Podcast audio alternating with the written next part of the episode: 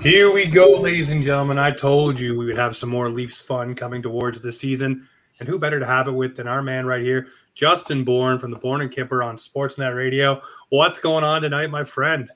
Not too much, not too much. I actually come to you seething over a DM from my latest article in which someone told me to stop being a Leafs homer, and it was not a Leafs homer take. It's just I had written all summer. I, re- I wrote two articles this summer so far, and both have, have garnered complaints about Leafdom. So that's life. Hi, man. You know what? The Maple Leafs, you either love them or loathe them. And it looks like anything outside of the GTA is uh, loathing them this year, especially loathing, yep. with the Sens getting better and the Habs getting better. It's only going to yeah. get no, it's it's it is that's good though, right? Like you want Buffalo to get better, you want Montreal, you want to say it's better. It's better for the Leafs and the games and for our interest on a Tuesday night in January. You don't you don't want to watch those teams; they just roll over every time. That's uh, you add a little juice to it. But ladies and gentlemen, my co-host is always Mr. D4 Dylan Fournier. Dylan, how's the night going for you? It is great. How is your night, James? Not too shabby, my friend. Has to uh, pay the bills for one second.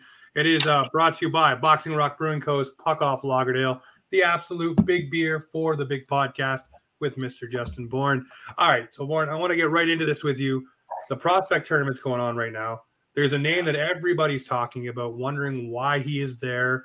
I have my theory, thinking maybe this guy they want to get him up to full speed coming into camp so we can hit the ground running.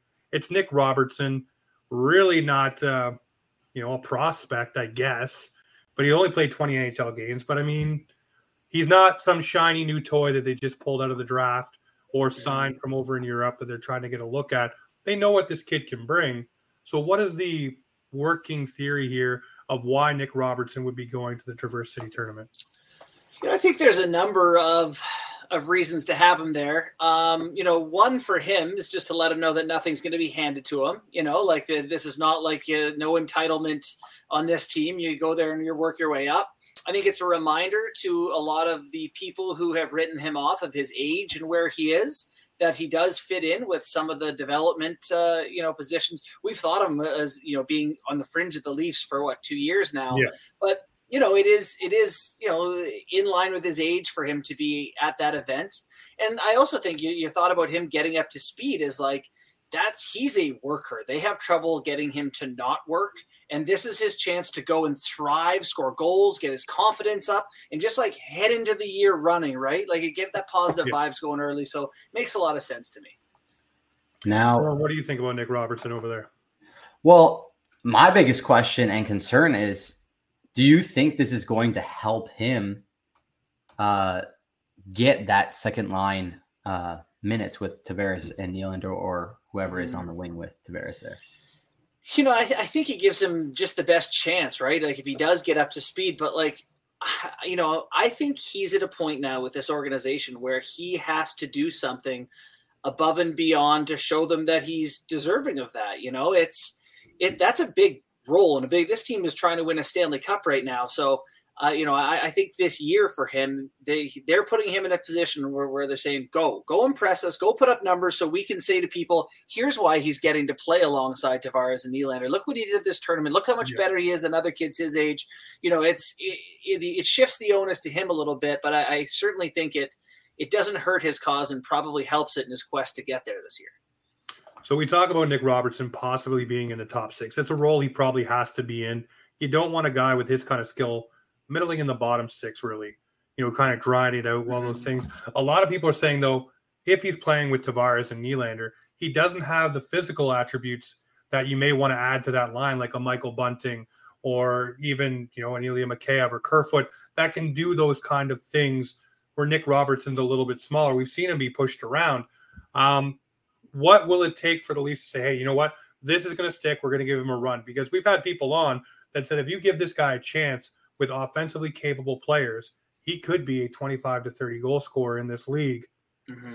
which is yeah. something the Leafs need, especially cost effective. Uh, that's a big favorite. thing. Listen, they would love for him to make it. They would love for him to to take that spot and score 25 30 like that's that's the dream for them for sure. I think there's a lot of concerns with him in and as there is with a lot of players, is what do you do when you're not scoring? And that was the thing with Nylander for years. And then it was like, yeah. okay, Nylander learned he's become a better all around player. He can handle himself physically. He's defensively responsible. You know, he he does those things.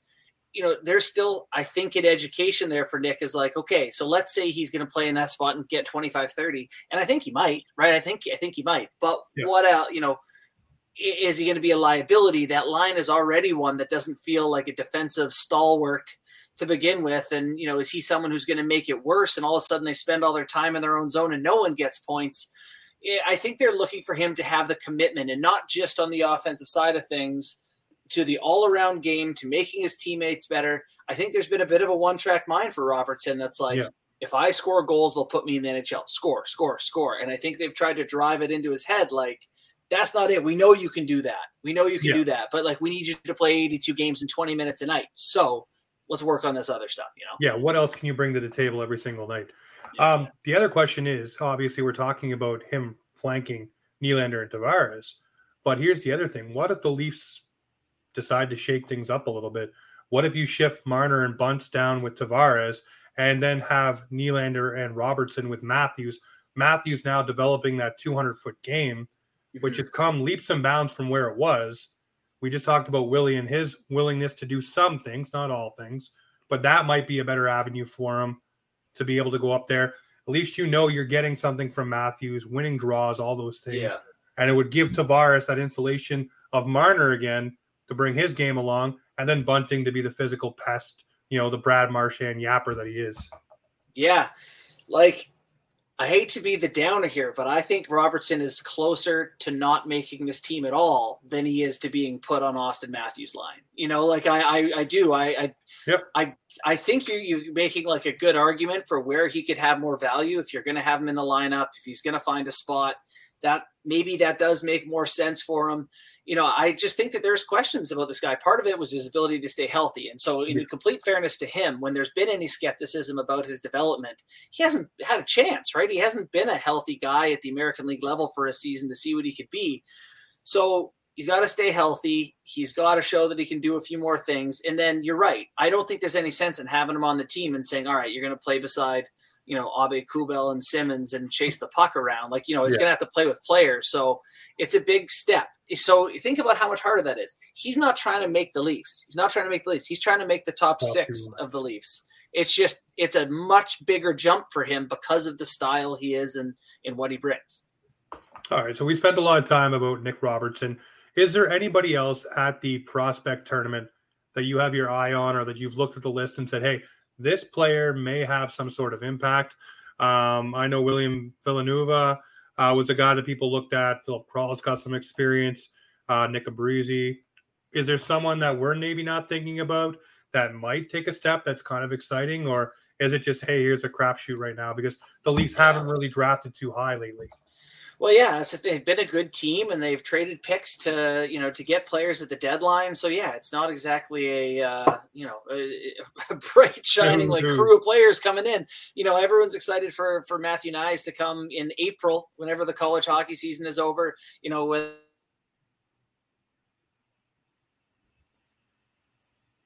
Oh, I think we lost Justin. oh I thought it was my internet. we'll give him a second. He'll jump back in if it does uh does not. But yeah, he's talking about Matthew Knies. Yes. I mean, that's a, that is a guy that everybody is waiting for to take a big step and be here. Uh, hopefully, get Borny back in just a minute. Obviously, the lovely uh, life of technic- technology, right? But uh, yeah, Matthew Knies. Is there anyone for you, Dylan, that jumps off the page? We'll keep this rolling as we wait for uh, for Bourne to come back here it might be bias of me to say this, but I I was looking at uh, Twitter on or London Knights Twitter, and Sean McGurn of the London Knights hopped in. Uh, I don't know if we drafted him or not. I don't think we did, but he's somebody that I actually saw at their training camp that kind of jumped off the page. Yeah, he jumped off the page. So maybe he can make an impact, maybe not. But uh, I think he's looking for that uh, next step forward in his, you know, career. No, definitely. Well, the guy that kind of interests me, he got a little hype last year down the ECHL. And that's Seth Petruzzelli, um, the goaltender. Really did bring himself along. And I remember there was a goaltender down in the ECHL named James Reimer. Yes, sir. Really nobody knew about. He jumped right over the AHL into the NHL. And we all know what Reimer's done since then. I'm not saying that Mr. Keith Petruzzelli is going to do the same thing here, but – he's having some fun, making some noise, doing some things. Another guy that I wish we would get to see in this tournament, and I really do hope that we get Bourne back here soon. Just waiting to see if he does jump back in, and that is um, is Dryden McKay. Dryden yes. McKay is a goaltender that I'm very very high on. Obviously, right now he's serving that suspension. I don't know exactly when he's supposed to be back. Um, obviously, a Hobey Baker winner, all those other things that go into it. The Leafs really haven't hit on too many goaltenders. I mean, Källgren's been pretty good, but you kind of get a little worried. Joe Woll showing flashes. We'll bring Bourne back in here. There he is. There we go. There we go. So yeah, we were just running through a couple of players there while you were uh, while you're gone in no man's land. There, unfortunately, good old technology. Uh, yeah. yeah so to finish your thought on Matthew Knies, is a guy that everybody's pumped up about. Uh, a lot of the skeptics say, "Oh, you saw a 10 second clip of him dominating on the boards and you're all excited, but he did nothing at the World Juniors. Uh, I remember a guy named Quinton Byfield, Alexis Lafreniere, really didn't have big numbers. Then they went back and they dominated when they went back again. So, what mm-hmm. are your mm-hmm. thoughts, Matthew Knies? Let you finish them up.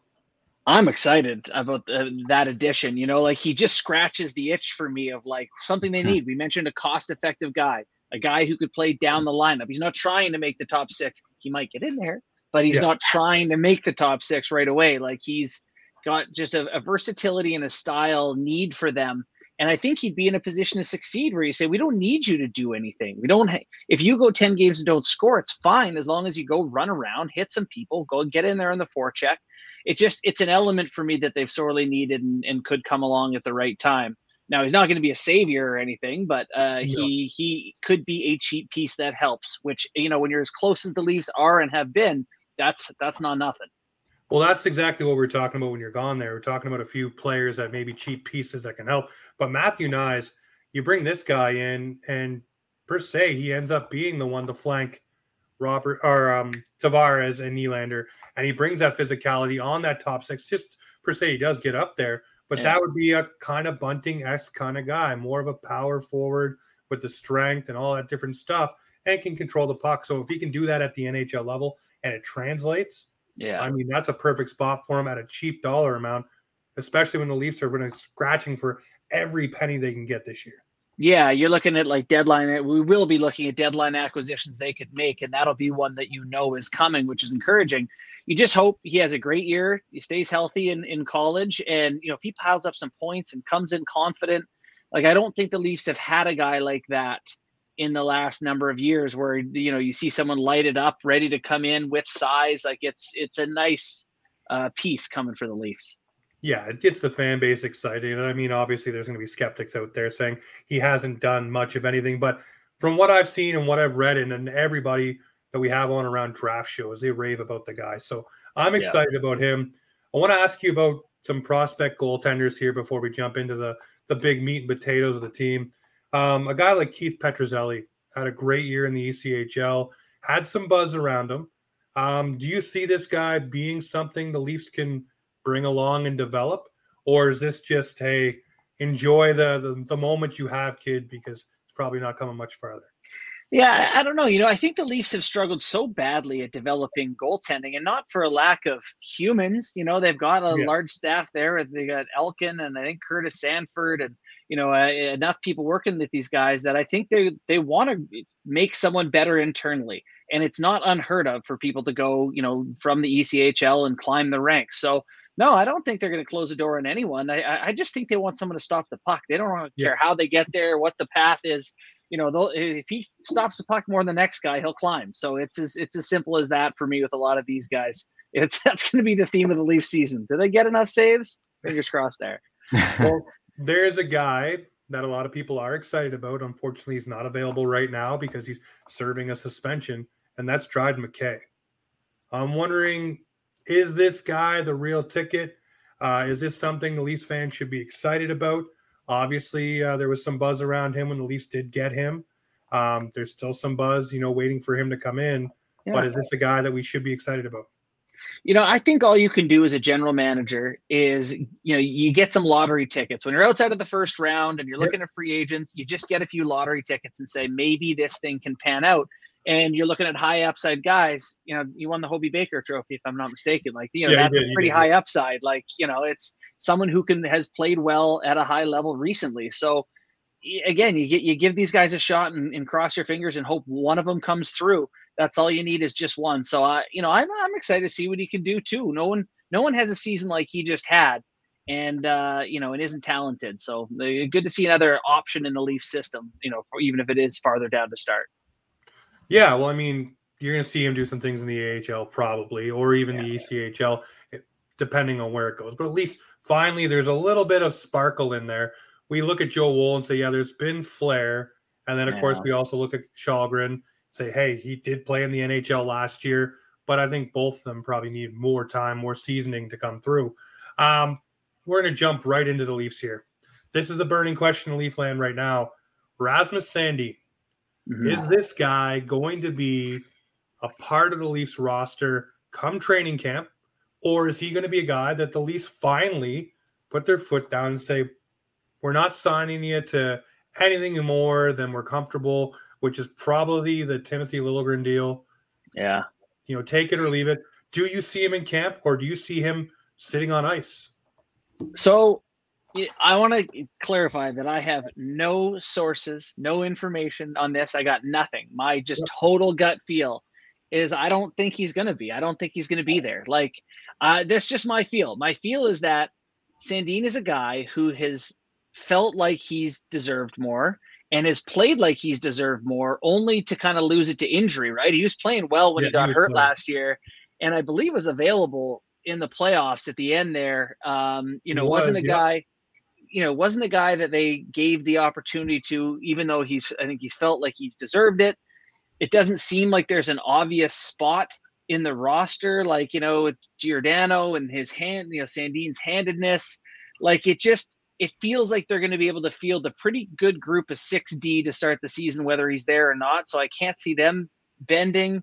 I don't know. I just, I feel like the Leafs have, at least it has looked like they've been pushed around in the past in these situations a little bit, and I don't think they want to do that again. I just I feel like two two sides are fairly dug in on this. You know, if he wants to take a one year deal at Liljegren's money, maybe that's different. I don't know, but I, I just my gut feel. I, I think it's going to be an issue. Dylan, what do you think? Do you see Rasmus Sandin being a part of this group come training camp? As awful as it sounds, I kind of have the same gut feeling. Like he just seems too hard nosed and just you know he's like yeah i'm i'm worth this. There's nothing else that's gonna go by me honestly. Um but speaking of defense and like our depth as at defense right now do you see the leafs moving any defense before the start of the season or do you think that's mm-hmm. more of a trade deadline type of thing yeah, you know, the, the debate always comes back to Justin Holl, doesn't it? Like, do, you, do you think he's a guy or not a guy? You know, he kind of felt like a fringe AHL guy that like everything went perfectly in his development. He had a couple awesome seasons, and there's the worry as he's hit 29 or 30 here that it's like, okay, is he is it a small little peak and they got the best of him already? yeah, there's a lot of people who aren't Holl fans. You know, I I sat in the rooms in the American League as he worked his way up, and I have been a part of the discussions where people say he's soft, he doesn't play physical, he doesn't, he's not offensive. And you sit there and watch the video and go, God, every time he touches it, we break out though. Like, you know, he every time they're coming down his side, he gets a piece. He just gets an mm-hmm. elbow on a guy, a piece of the puck. I know it's not, you know, no one ever goes, Wow, Justin Holl, you know, was great there. But the end of the day, it's like, God, the numbers end up end up good and he does a lot of good things. So I know that internally there's this belief that they have someone they think is good that people don't see it. Hmm. But it may have gone past the point where they've just got the most out of him they possibly could. And I don't think it's getting better, right? Like yeah. he had his best year alongside a very good Jake Muzzin. You know, what's left? Is he going to play third pair? I don't know, man. I don't have an answer for what they want to do with him. I don't know where Dubas and, and Keefe are left at on Justin Holl. I know why they like him more than most people did, because I did too, but I just don't know what's left of Justin Holl. I really don't. So with Justin Holl, the one working theory is because Dubas protected him in the expansion draft and made sure he kept that guy that was his guy. Yeah. That he doesn't want to see it as a, a failure so obviously he wants to hold on and hope this player does rebound. And now when he was with Muzzin, that was a great shutdown pair for yeah. a little while there. But Muzzin unfortunately can't stay healthy. And I do believe that's why they brought in a guy like Mr. Benn, to take over some of the physical role when Muzzin isn't yeah. in the lineup to be able to be your penalty killer, net front clearance, not the hockey IQ. I'll keep preaching that because so many people hammer me. He's not Muzzin. I know he's not Muzzin. Right. But he can do the physical. He can do the penalty kill, clear the front of the net on your bottom pair. But for Justin Holl, you're right. It's maybe you got the most out of him, but he does do a lot of little things that people don't see. And you don't get lauded for those things, but you do get lightning rodded when you are the guy that had the goal stripped away in the playoffs from John Tavares. Yeah. That yeah. only compounds everything everybody's talking about. You know, yes, what, it does. about defensemen, right? If you don't talk about them or hear about them, they generally have had a good game. Yeah. Yeah, no, that's the truth. You know, I, the one thing that just as you're talking and I think about it, like the one contract for someone, if you wanted to shake it up, is like, would you ever say, we just don't know if we can trust Muzzin and try to move that money or something? Like, I love Muzzin. I actually thought he was very good in the playoffs for the Leafs this last yep. year, but there's definitely that element of like, he's great if you have him. If he's in the lineup, eh, you know, like, yeah. you know, are, are you gonna uh, you need a lot of things to go right to, to have a deep playoff run, and it hasn't all aligned for the Leafs perfectly yet, obviously. the, the, only problem I have with if you get rid of Muzzin, because I love Muzz too, and I, I love what he brings, especially uh, from what you hear in the locker room too. But if you take him out of the lineup, yes, you have Benn to replace some of the physicality, but what Muzzin does beyond that is huge. And I don't think you can just – dip off Muzz to a trade and bring in something that's going to replace that. I'm always a big guy that if you're moving a piece out, what do you have internally that replaces that piece? Yeah. That can bring you forward, or what are you bringing in that adds to what you don't have? And for that, losing Muzzin, I know we talk about, you know, if he's available, but you lose Muzzin, you have nothing to replace that. And you're probably not bringing in anything to replace that. Yeah, you, your best bet, your best acquisition you could make is, is someone like Benn, who you can plug in, and then you treat Jamie Benn like he's, you know, Mario Lemieux with a back injury or something, or you know, only play home games. Honestly, like maybe keep yeah. the guy, you know, not play back to backs, you know, something like that, where you just say, yeah. oh, you know, you prioritize his health a little bit because you're right, you need him. What are you going to go out there and find? Right, uh, and look at some of the guys who signed for like large money on D you know, the you're not getting anything better than Muzzin at five, whatever. So yeah, there is some element of of how do you replace it. The the article I wrote today for Sportsnet was on uh, the top half of the Atlantic Division, and so yeah. I did one on the bottom half. And the bottom half, every team got better significantly. Yep. The top half, I think every team got worse. Like like you know the the Bruins aren't going to have Bergeron or sorry at the start of the year they're not going to have Marchand or McAvoy or Grzelcyk Tampa Bay lost Palat, Rutta, uh, McDonagh. McDonagh. You know, Florida trades away uh, what's Huberdeau, it? Huberdeau, Weegar. They lost Chiarot. They lose Giroux. They lost Marchment. Like Ooh. everyone got worse. The Leafs lose Mikheyev and Campbell. You know, if Bam. you if you yeah. add if, if you add to that Muzzin, it's a significantly different story to me. So you only lose Mikheyev and Campbell you know, did they maybe take the smallest step back of those teams? That that might be like a gain amongst that group. So my point is that Muzzin is, is a guy that you don't want to move, and all of a sudden you're missing what part of what made you great in the past. Yeah, yeah, that's exactly it. I mean, the other name that comes up a lot for moving a guy is Alexander Kerfoot, and I'm one of the biggest Kerfoot supporters. I like what he brings to the penalty kill. Um, you know, he can be your Swiss Army knife, and I know they brought in Calle Jarnkrok who can do those things as well and for a cheaper dollar value. But I'm like, man, you've wanted for years, at least at least from what I believe, wanted a third or fourth line that could be defensively responsible, throw out there in big minutes at the end of games to lock it down. And I mean, if you have a Kerfoot, a Camp, and a Calle Jarnkrok out there, that's a good line to yeah. shut things down. Smart. And again, we talk about value players you ship off Kerfoot, who's there other than what we just said about Jarnkrok, but who else is there to take those minutes and do those things that Yeah. you can trust? And I know everybody's Yeah. like, well, 3.5, we can go get a defenseman. Again, we just talked about that. You're not getting a $3.5 million defenseman. You're signing Rasmus Sandin probably to what he's asking for, but you're not bringing in anything up front that's going to be what he brought. And I think he's getting a little better putting points up too. So Yeah.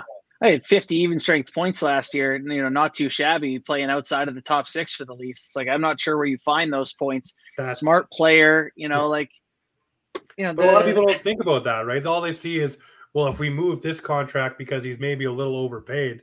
I don't know about you, but I've seen guys getting paid on free agency that didn't have as many points as Kerfoot did.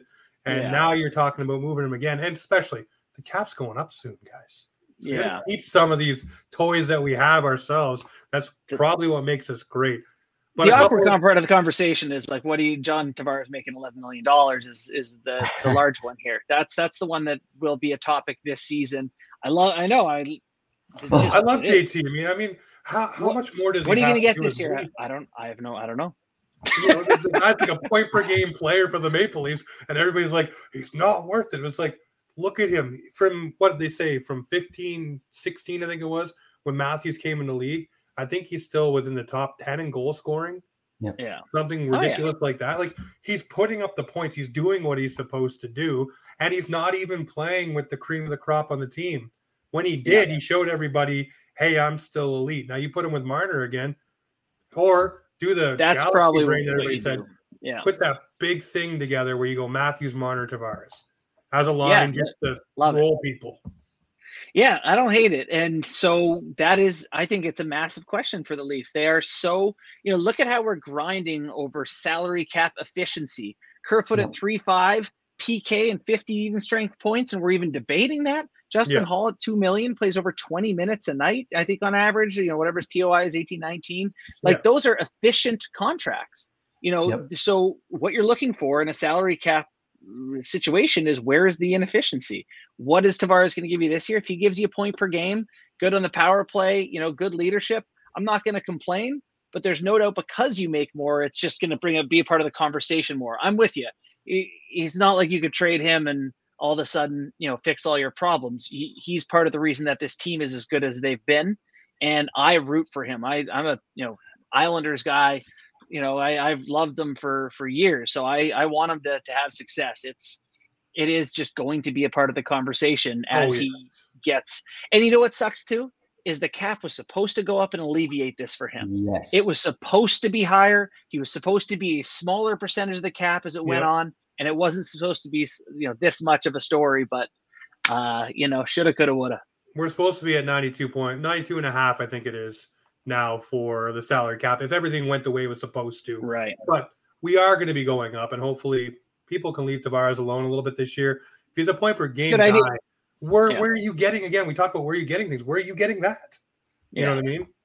Yeah. Not easy to replace that for sure. No. So the other guys I want to ask you about, obviously, uh, Nick Aube-Kubel, everybody's excited about. I made the bold take. I said, you know, if this guy gets a chance to play a little offense and maybe gets shuffled up the lineup if they want to see what he can do, said maybe he can do a 15 to 20 on the He had 11 last year in 50 some games or something, right? Like he, Yeah. he's not devoid of offense by any means. He was on a good Colorado team and mattered to them.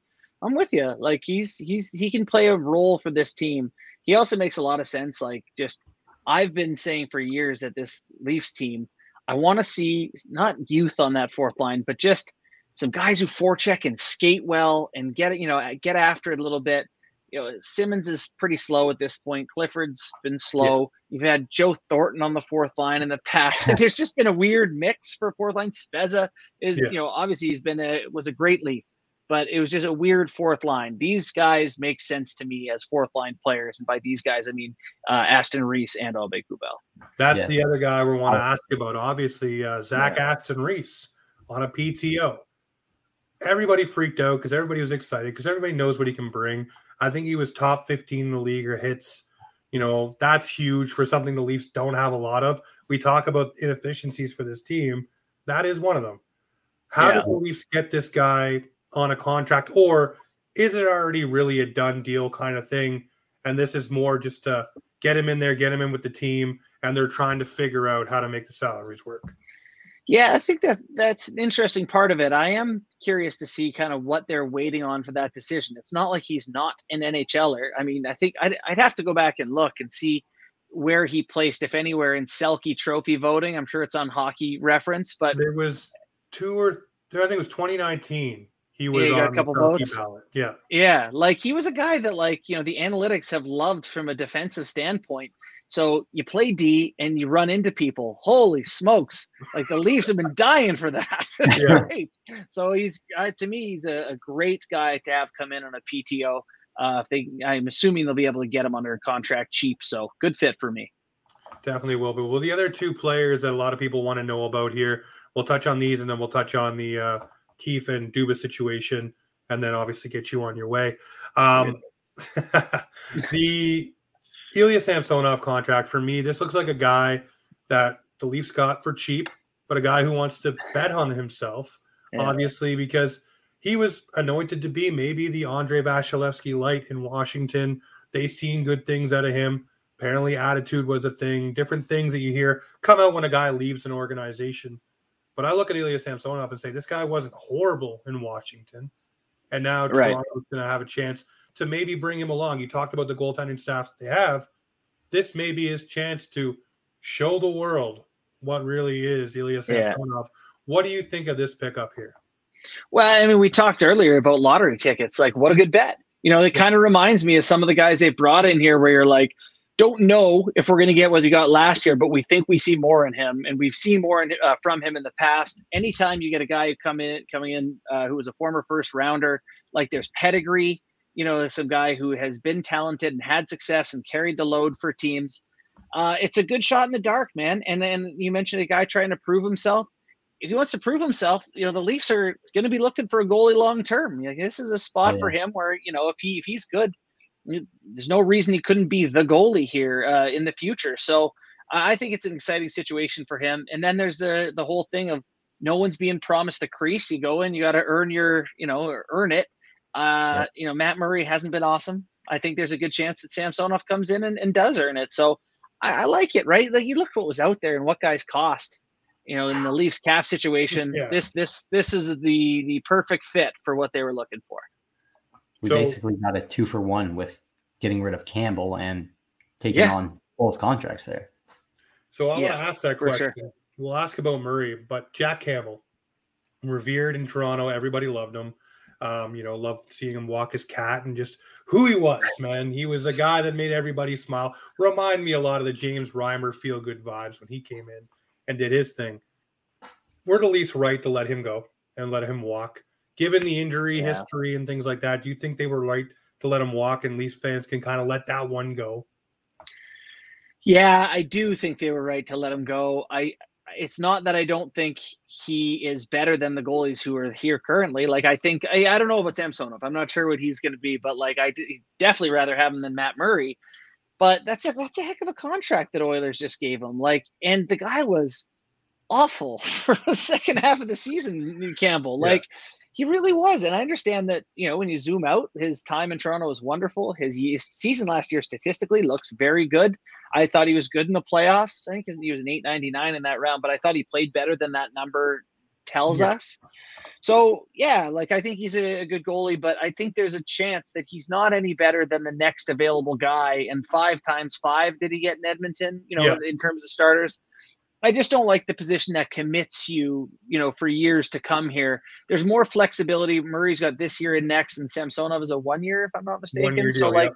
The flexibility is there if one of the their guys does you know develop quicker or there's a trade available i think they're in a better position right now for having letting let him go even if the goaltending today doesn't look better i think it gives them the chance to be better in the years ahead So I want to ask about Murray. Obviously, you just touched on the fact that you know you'd rather have Campbell over him. There's one thing that a lot of people aren't talking about. He was with the Ottawa Senators, a team that was looking for offense the past couple of years to give goal support to their goalies.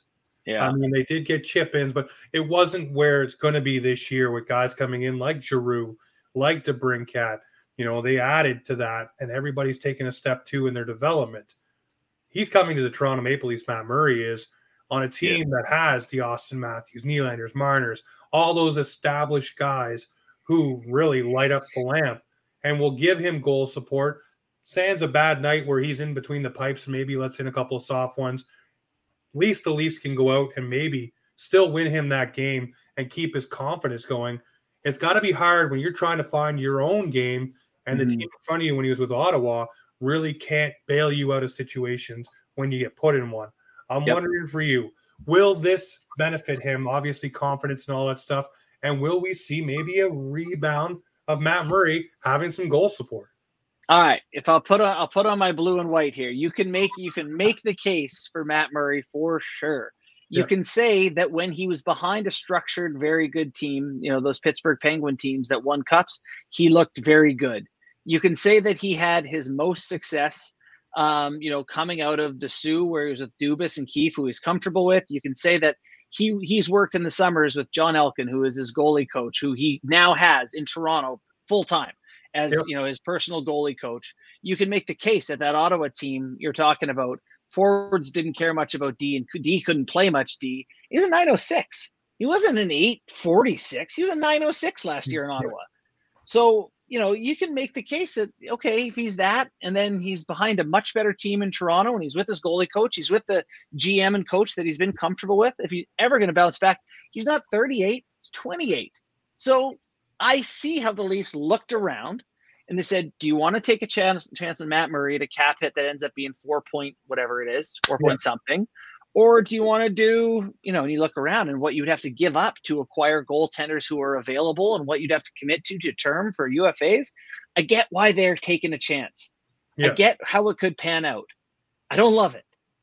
But I can put on the blue and white and I, you know, and I can say I see why they thought it was their best option. And you know, the cynics out there, and we'll get the comments, and just like you talked about DMs earlier, we'll get the fact that hey, this is a championship wannabe team, and you're tinkering like this, and you're taking chances on guys. Yeah. My thing is, teams take chances on guys every single year. It's yeah. because it's the Toronto Maple Leafs that the spotlight is a lot brighter on everything they do. So yeah, for sure. And last year, the you know the 16 teams who made playoffs, the Leafs were 15th in save percentage. They didn't get goals. Their team save percentage was 899 last year between uh, Mrazek and Campbell, and then 899 in the playoffs. They didn't get great playoffs, and it was the best Leafs team in history statistically. They didn't great get great, yeah. you know. Yeah, I know. So imagine like if, you step the goaltending up just a little if bit. Murray's fine, they're yeah. going to be fine. All yeah. he needs to do is not be awful, which is a possibility. it is. the other thing too, with the Toronto Maple Leafs, we all know their medical department and sports science department is huge. So yeah. hopefully it'll help Murray stay healthy. We've seen the Ennises and Spezzas come in and what they've done with those guys. Uh, Dilly, I'm hogging the mic, my friend. Here, you go ahead and fire off question. Well, I, I I'm trying to think of like considering the swing that Kyle Dubas and Shanahan are taking with Matt Murray. If he say so shits the bed, do you see them being on their way out? I actually do. I don't know if you know that that's you know we're at the point where a lot of people would have made that call sooner. Said, ah, it's been four straight first round exits. That's enough, or five straight, or six straight, and they haven't said it yet. And it's kind of been like you know last year after the Amazon All or Nothing series, it was a lot of like it was an all or nothing season for them. It was they were you know, and it didn't end up being all. So, yeah. you know, this is their crack, you know, and you're right. They've made a risky bet here. I, I think that there are butts on the lines here. And I, I don't necessarily think it's Sheldon Keefe so much as, yeah, the, the guys you mentioned right at the top. Like, mm-hmm. this is very much the the team that Shanahan has endorsed and Dubas has constructed. Um, if they are not better and not through the first round this year, it's just hard to see them going. But it's going to be different next time, you know, for without some yeah. changes. Yeah. Well, let me just throw the blue and white on like you just did and yeah. sugarcoat this a little bit. I'm in the camp that, you know, Sheldon Keefe and Kyle Dubas last season was still a little bit interrupted by COVID, but it was really their first season together with the Leafs that yeah. there was no Babcock, that there was no COVID, that there was no shortened season. and they yielded results in the regular season. The Yeah. team looked better. The team took steps. So, I mean, that I can see everyone looking at and say, well, these guys really got their first full season, full practices, everything that you want to implement was able to be done without interruption, without black clouds of contracts and, you know, Mike Babcock's and all those different things. So this season will be- their second one. I do agree with you that if it goes the same way, something has to change. But I think you have to give them at least this season as an opportunity because of what's happened. And Yeah. everybody says, I know other teams went through it, but it was so different because in the first COVID season, the Leafs had just fired Babcock. They're getting Mhm. rolling under Keefe, and then everything shut down. Yeah. And the next season, you're playing a 56 game season. Everything's thrown into turmoil, and it's all. Yeah. so I look at No, it like that and say this may be their opportunity this year to take the next step where Yeah. regular season wise they took it last year with the penalty kill, with the power play, with the points. Everything started to click and look different than what we've seen before. And you know, I think the point you're making is a good one for why they should have gone about their roster construction this offseason the way they did and not making major core changes, not gutting it, not, you know, starting over and saying, let's just let everyone settle. We know what we have. Let's see it in a full proper year. I understand last year was was pretty decent, but this is a full crack at it this year for those guys, as you mentioned. You know, I know Sheldon is a meticulous coach and his use of time is, you know, he he squeezes every second out of it that he can you know the the schedules these guys have the detail of what all right at 10 to 14 you need to be with this development coach and 10 52 you're over here you know like it's these guys are are going to be going through it and i think having that consistency for a full season is going to be nothing but good things for them as i mentioned i'm not sure that the other teams in the atlantic at the top didn't uh, take a small step back i don't see any reason the leafs can't get close to where they were this past season you know 110 points you know be a, a, a solid top three team in their division at least if not higher Yeah. Yeah, that's just getting me excited, man. I know the season's a little bit away, but now I'm all pumped up again. Uh, my friend, we've taken so much of your time. I really appreciate you sitting down with us, talking about the Maple Leafs. I hope we can get you on through the season and just pick your brain a little bit more. Um, the big question is, when is Bourne and Kyper coming back on the radio?